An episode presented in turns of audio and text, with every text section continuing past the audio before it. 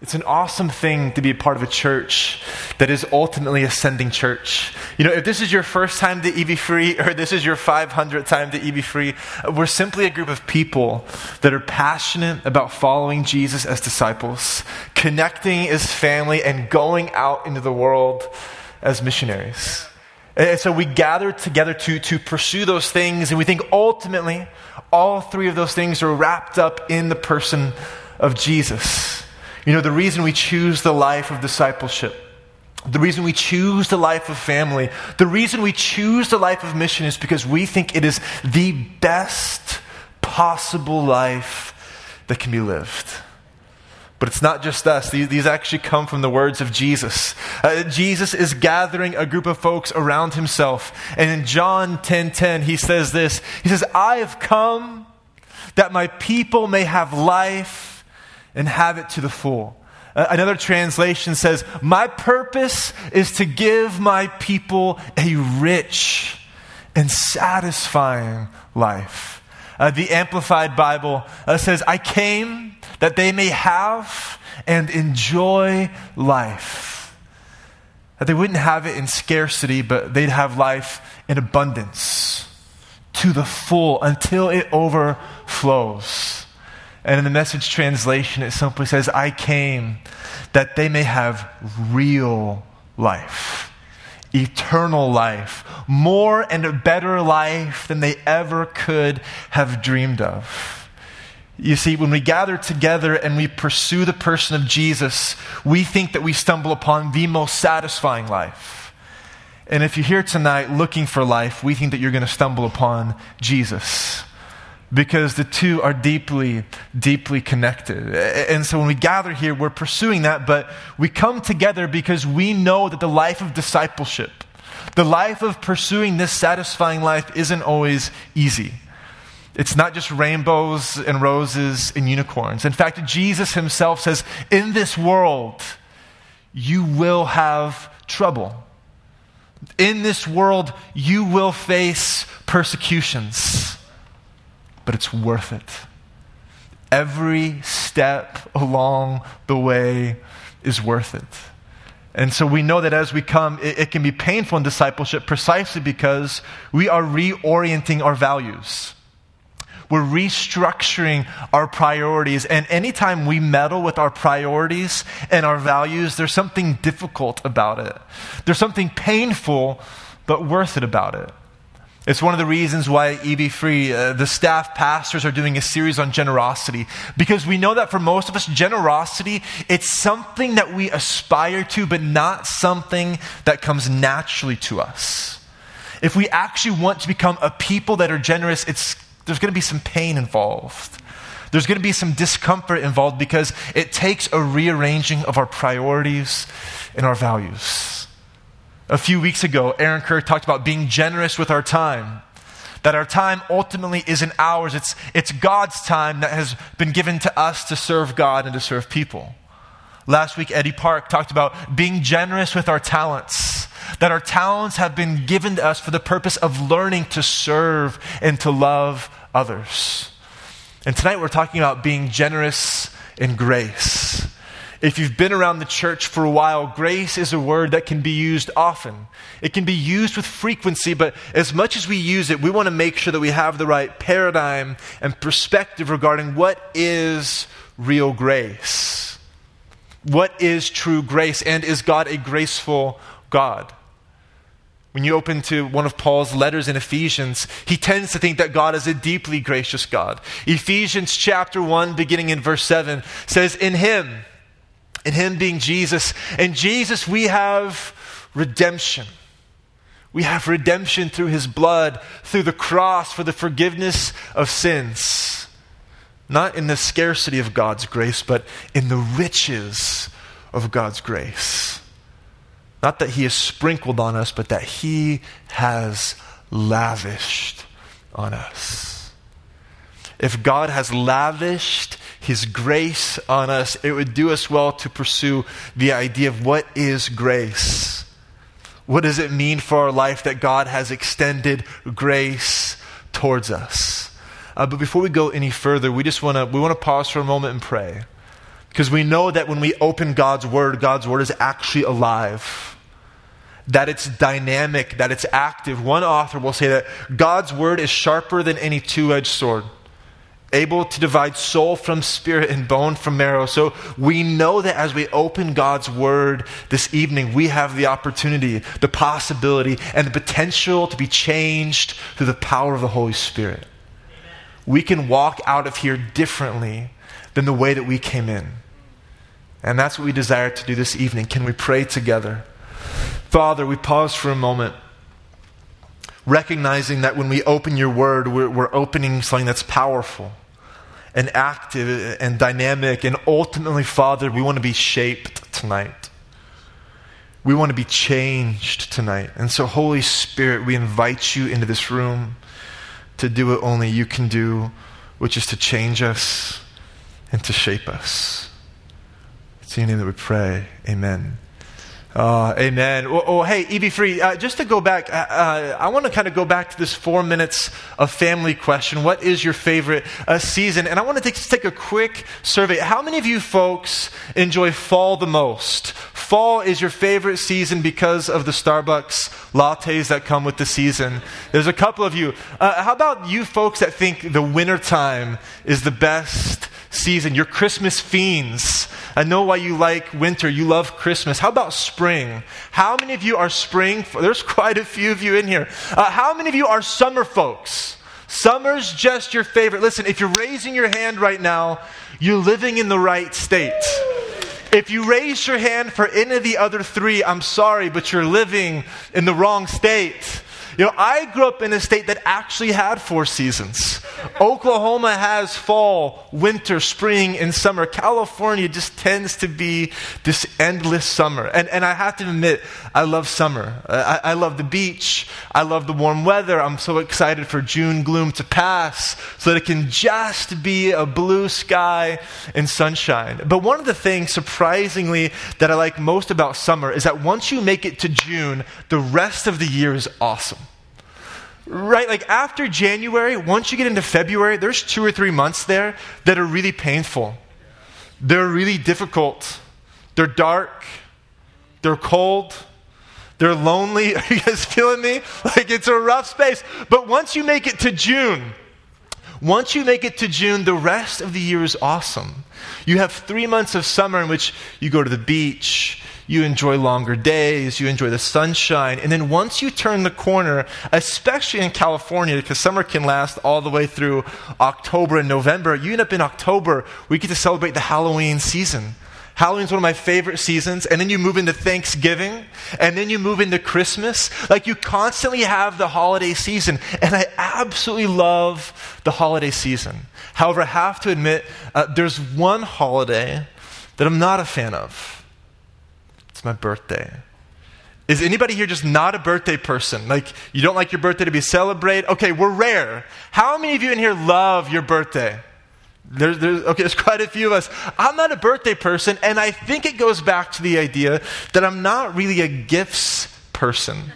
I don't like to receive gifts. I don't like to give gifts. So I try and keep people in the dark regarding the date of my birthday as much as possible, which is why I'm not going to share it right now. I'm not going to tell you when my birthday is. But this is a two edged sword because I go through a lot of pains to be unaware of my own birthday.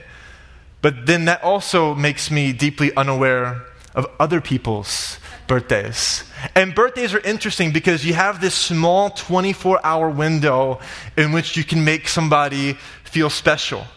You have that small 24 hour window to send that text, to write that letter, to give that gift, to send that money. I mean, it is a small window. So, um, randomly, my mom will text me. At least it feels random to me. Uh, but what she'll say is, don't forget today's your sister's birthday.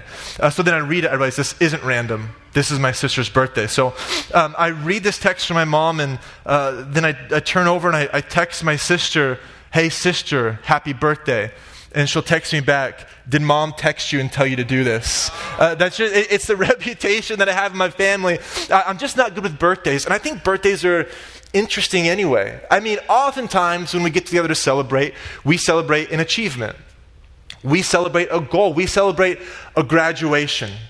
an anniversary for a wedding, a job promotion. There are all these, these goals or obstacles that we're overcoming, and so we gather together to celebrate. And when we celebrate a birthday, we're just celebrating that you're breathing. Uh, your, your lungs are breathing, your heart is beating, and so we've decided that we should shower gifts and notes and letters and encouragement on you. It's, it's just the way that works. Like, birthdays are simply a celebration of life. I mean, you could be in the doghouse for 364 days a year, but one day a year for no reason at all, as soon as you wake up, it's just it's unmerited, it's undeserved, it's unearned presence and resources and love and time and attention and affection from those around you. And for most of us, that lasts about 24 hours. But then there's, there's, there's, a, there's a group of folks as well. Um, they're pretty clever and they've pretty, they're pretty crafty. They've extended their birthday into the birthday week. How many of you know about the birthday week? Yeah, there, there's a few of us that know about the birthday week. This is a big pain for me.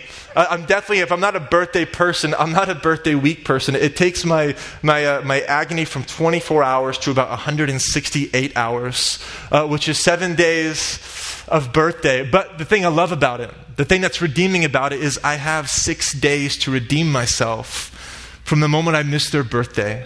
But these people that extend their birthdays, they're extending the celebration of their life. They're extending this moment in which undeserved, unearned, unworked for grace and gifts and resources and time and attention and affection is simply lavished on them.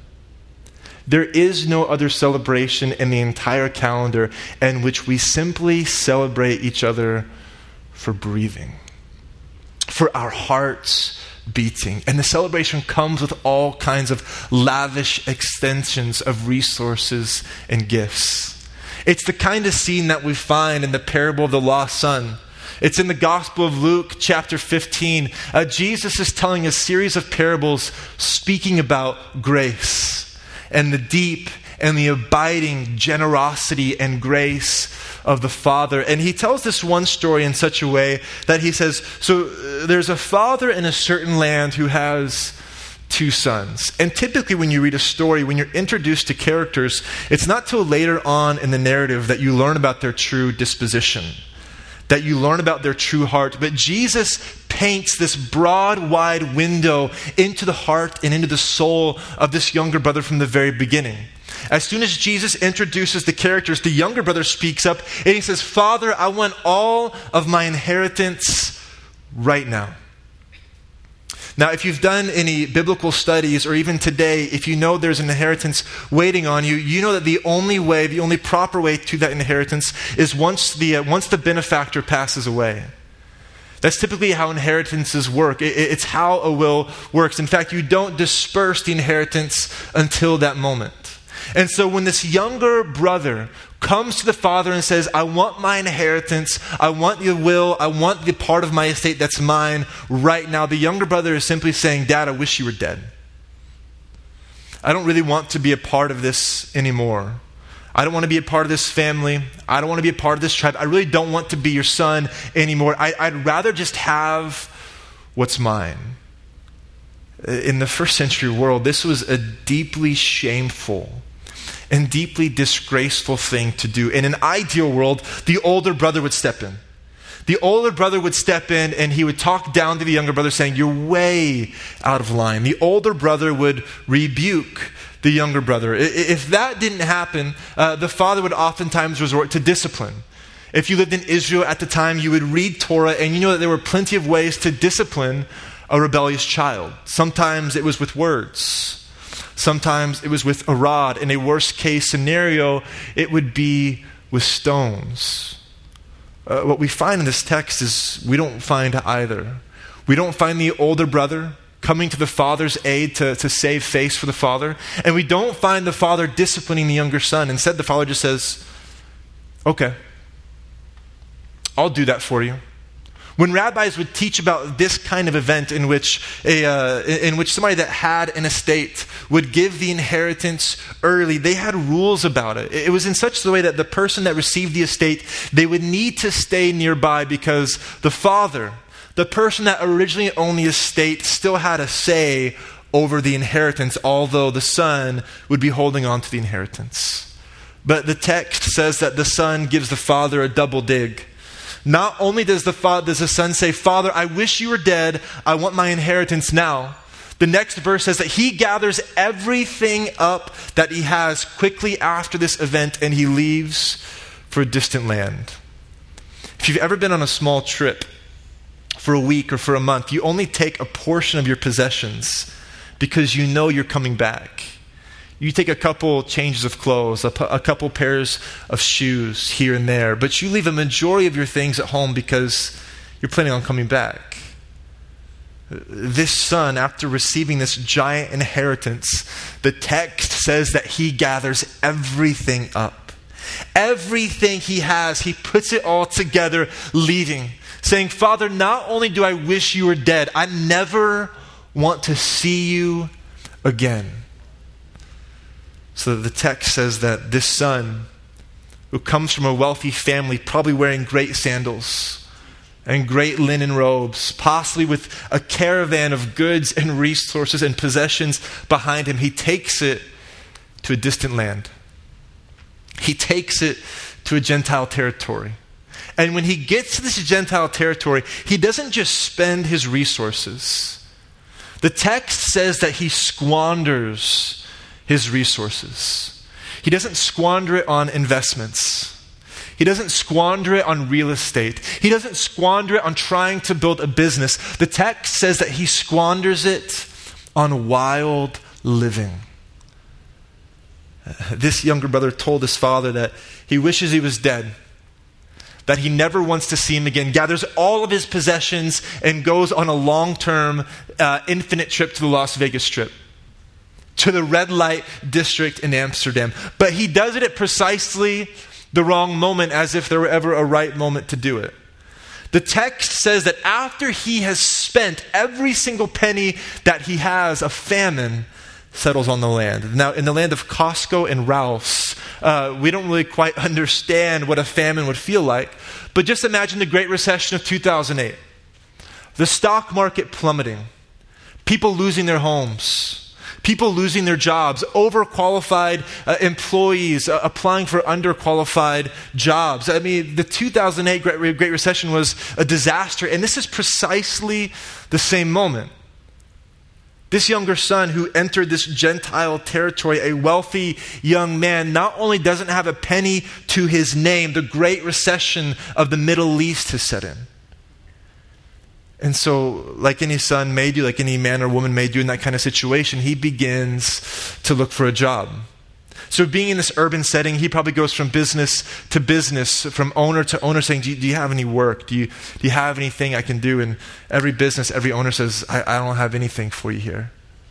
So he begins to leave the center area and, and, goes to the villages looking for work, looking to be a buyer of goods or a seller of goods or, or a carpenter or a shepherd, anything to pay the bills. And in the villages, he can't find anything.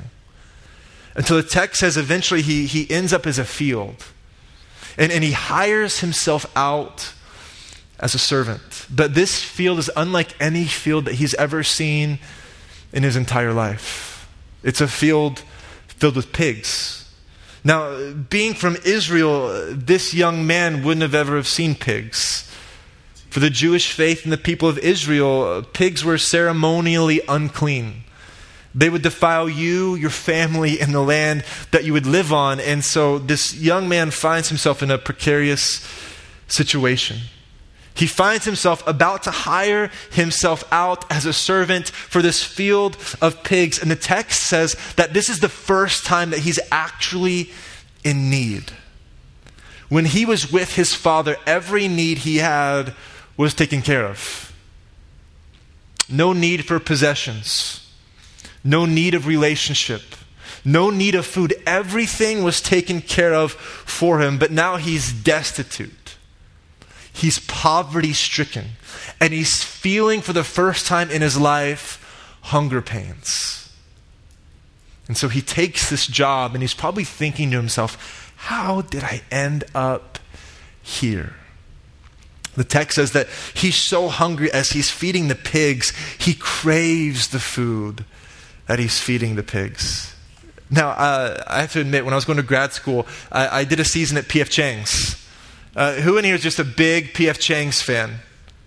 Listen, I'm a, I'm, I'm a huge, I'm a huge P.F. Chang's fan. I, th- I think it's great food. I can't uh, buy it myself, but when you're a back waiter, uh, you're around it quite a bit. And so one of my jobs as a back waiter would be to go and to get these dishes, to take them to the back, uh, to clean off all the food, and to put the dishes in the dishwasher. And you'd be surprised at how many people pay for expensive dishes and only eat about 25% of their plate. It, it's actually pretty phenomenal. Uh, and after a couple months, I began stumbling upon certain servers that as they were busting their tables, they'd bring the food back and they'd start eating the food off the plate.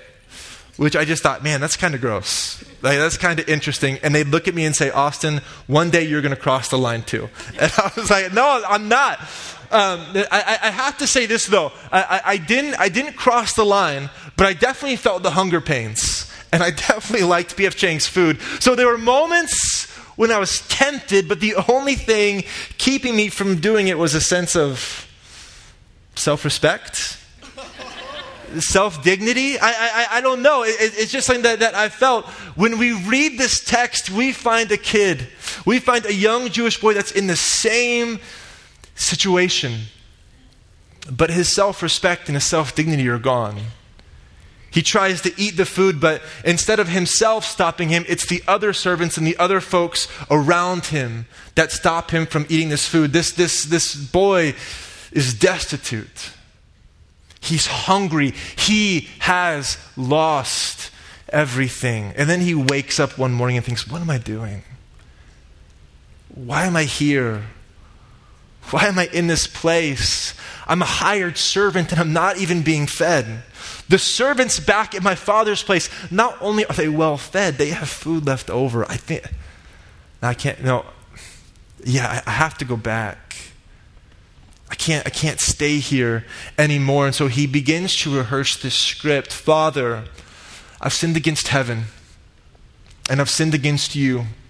I know I'm no longer worthy to be your son, but if you'll just hire me back as a servant. And, and as he begins to rehearse these lines, he becomes more and more comfortable with the idea. And so the boy heads back to his father's place. But he returns in such a way that it is the exact opposite of the way that he left. He left as a young man with sandals on his feet, fine linen robes on his shoulders, a caravan filled with goods and wealth and possession. And now this boy comes walking back sandalless. Maybe one cloak to cover his entire body filthy, dirty, and not a penny to his name. This boy has lost everything.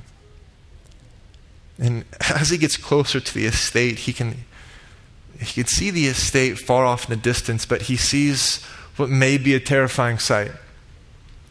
He sees his father, and he sees his father running at him. And this would have been terrifying for a couple reasons. One, because he's probably never seen his father run. Um, and secondly, because it's shameful for a father to run in the first century. You would have had a long tunic, and in order to run, you would have pulled your tunic up, exposing the shins of your legs, which was disgraceful and shameful. But here the Father is running towards the Son, and the Son begins to practice those lines Father, I've sinned against heaven. I've sinned against you. I'm no longer worthy to be your son. Can I just be a hired servant?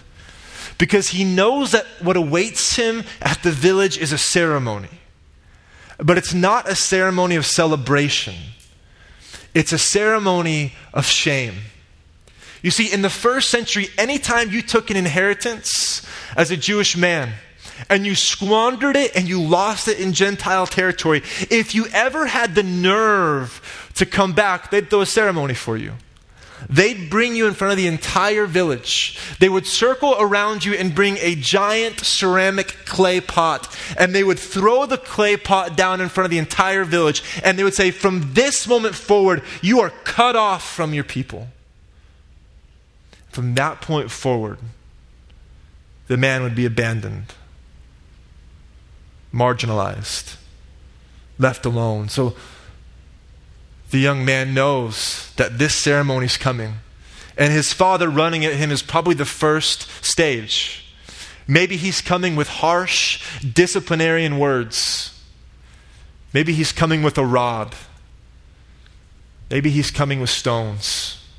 So you can imagine as the father's running towards the son, uh, the, the blood in the son's heart begins to boil. He begins to get nervous. And you can imagine that as the father is just within earshot, uh, the son wants to get his message out. And so he yells, Father, I know.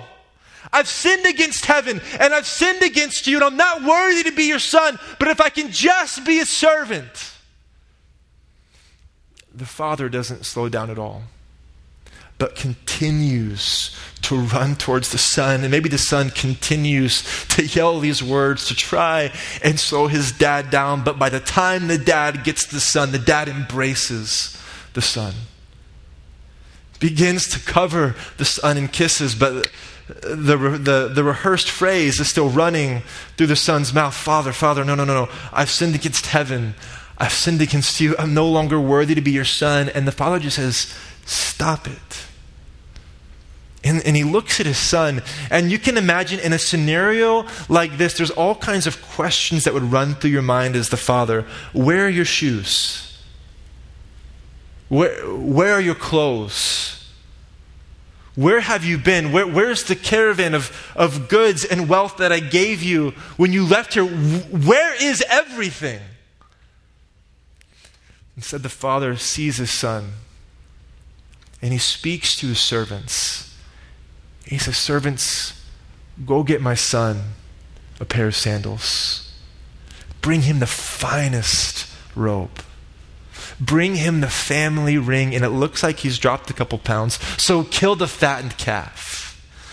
In the first century, you always kind of had a fattened calf being prepared and ready for a great celebration. Father says, We're going to kill the fattened calf because my son was lost, but now he's found. He was dead, but now he's alive. The text says that a celebration erupts. A celebration erupts over this young man, not because he's turned his life around. He hasn't really done anything yet. He isn't getting better marks. He isn't getting better grades. He isn't more productive now. The father begins to celebrate his young son simply because he's breathing.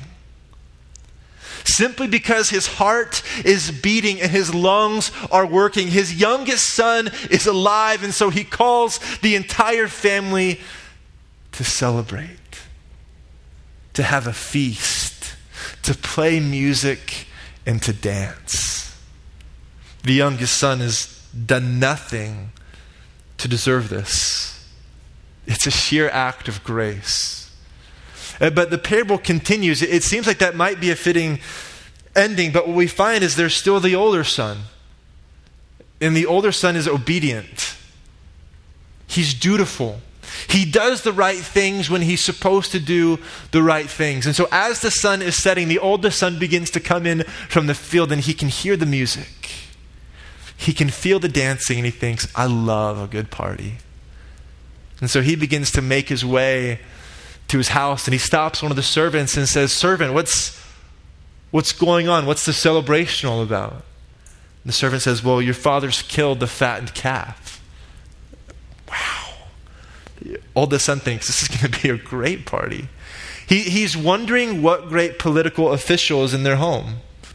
What great rabbi has come by? Who has visited their house that it's worth such a celebration? So the son asks, Well, why did we kill the fattened calf? Who's it for? And the servant replies, um, It's actually for your brother. He's back. And before, before you get angry, you have to know that your dad is elated.